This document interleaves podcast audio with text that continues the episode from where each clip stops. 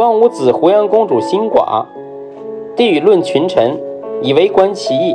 主曰：“宋弘威仪，群臣莫及，是图之。”令主坐屏风后。帝召弘曰：“富亦交，贵亦妻，人情乎？”弘曰：“贫贱之交不可忘，糟糠之妻不下堂。”帝故谓主曰：“事不谐矣。”